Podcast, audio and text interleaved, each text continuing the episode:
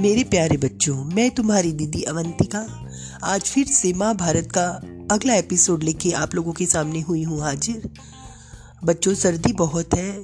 सर्दी से अपना पूरा बचाव कीजिए और माँ भारत का मज़ा लीजिए।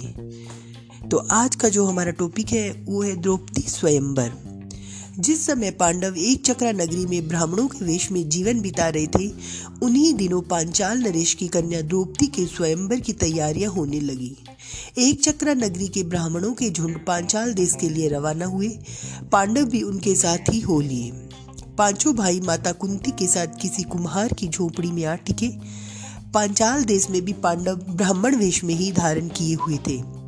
इस कारण कोई उनको पहचान नहीं पा रहा था। स्वयंवर मंडप में एक वृहदाकार धनुष रखा हुआ था, जिसकी डोरी तारों की बनी हुई थी। ऊपर काफ़ी ऊंचाई पर एक सोने की मछली टंगी हुई थी। उसके नीचे एक चमकदार यंत्र बड़े वेग से घूम रहा था। राजा द्रुपद ने घोषणा की थी कि जो राजकुमार पानी के प्रतिबिंब देकर उस भारी धनुष में तीर चलाकर ऊपर टंगे हुए निशाने को गिरा देगा, उसी को द्रौपदी वरमाला पहनाएगी। इस स्वयंवर के लिए दूर दूर से अनेक वीर आए हुए थे। मंडप में सैकड़ों राजा इकट्ठे हुए थे, जिनमें धृतराष्ट्र के सौ बेटे अंग नरेश कर्ण, श्री कृष्ण, शिशुपाल, जरासन आदि भी शामिल हुए थे।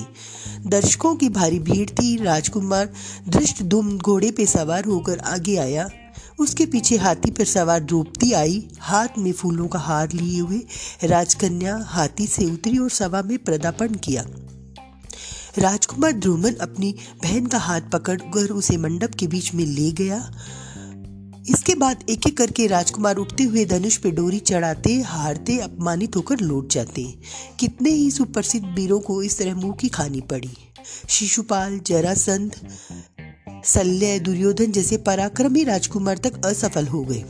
जब कर्ण की बारी आई तो सभा में एक लहर सी दौड़ गई।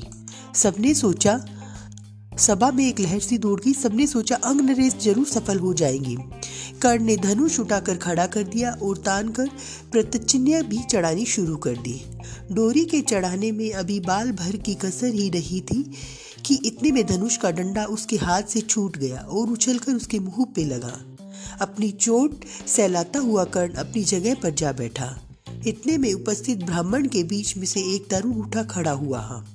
ब्राह्मणों की मंडली में ब्राह्मण वेशधारी अर्जुन को यूँ खड़ा होते देखकर सभा में बड़ी हलचल मच गई।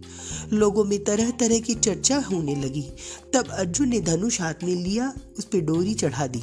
उसे धनुष पे तीर चढ़ाया और आश्चर्यचकित लोगों को मुस्कुराते हुए दिखा। लोग उसे देख रहे थे।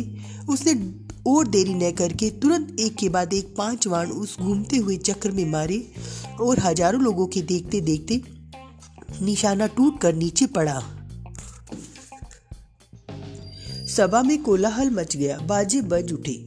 उस समय राजकुमारी द्रौपदी की शोभा कुछ अनूठी हो गई। वह आगे बढ़ी और संकुचाते हुए, लेकिन प्रसन्नता पूर्वक ब्राह्मण वेश में खड़े अर्जुन को वरमाला पहना दी माता को यह समाचार सुनाने के लिए युधिष्ठर, नकुल और सहदेव तीनों भाई मंडप से उठकर चले गए।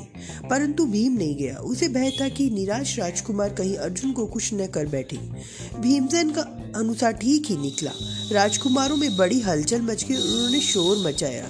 राजकुमारों का जोश बढ़ता गया। ऐसा प्रतीत हुआ कि भारी विप्लन मच जाएगा। ये हाल देखकर श्री कृष्ण बलराम और कुछ राजा विप्लव मचाने वाले राजकुमारों को समझाने लगे। वे समझाते रहे और इस बीच भीम और अर्जुन द्रौपदी को साथ लेकर कुम्हारों की कुटिया की ओर चल दिए।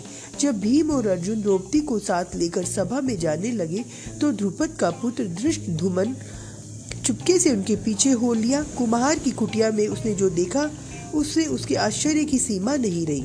परंतु वह तुरंत लौट आया और अपने पिता से बोला, पिताजी, मुझे तो ऐसा लगता है कि ये लोग कहीं पांडव न हो। बहन द्रौपदी उस युवक की मृग छाला पकड़े जब जाने लगी तो मैं भी उनके पीछे हो लिया। वे कुम्हार की झोपड़ी में जा पहुँचे। वहाँ अग्निशिखा की भांति एक तेजस्वी देवी बैठी हुई थी। वहाँ जो बातें हुई उनसे मुझे विश्वास हो गया कि वह कुंती देवी ही होनी चाहिए। तब राजा द्रुपद के बुलावा भेजने पर पाँचों भाई माता कुंती और द्रौपदी को साथ लेकर राजभवन पहुँचे। युधिष्ठर ने राजा को अपना सही परिचय दे दिया। यह जानकर कि पांडव है। राजा द्रुपद फूले न समाये इनकी इच्छा पूरी हुई। महाबली अर्जुन मेरी बेटी के पति हो गए हैं।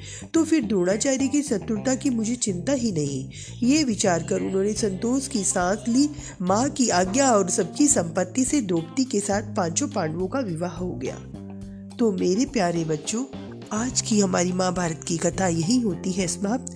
मैं उम्मीद रखती हूँ कि तुम सब बच्चों को बहुत मज़ा आया होगा और मैं सब बच्चों से एक रिक्वेस्ट कर रही हूँ कि मेरा पॉडकास्ट जो मेरे एपिसोड आ रहे हैं उनको डाउनलोड कीजिए ताकि आप उनको ऑफलाइन सुनने का भी मज़ा उठा सकें। तो फिर मिलते हैं अवंतिका दीदी के साथ।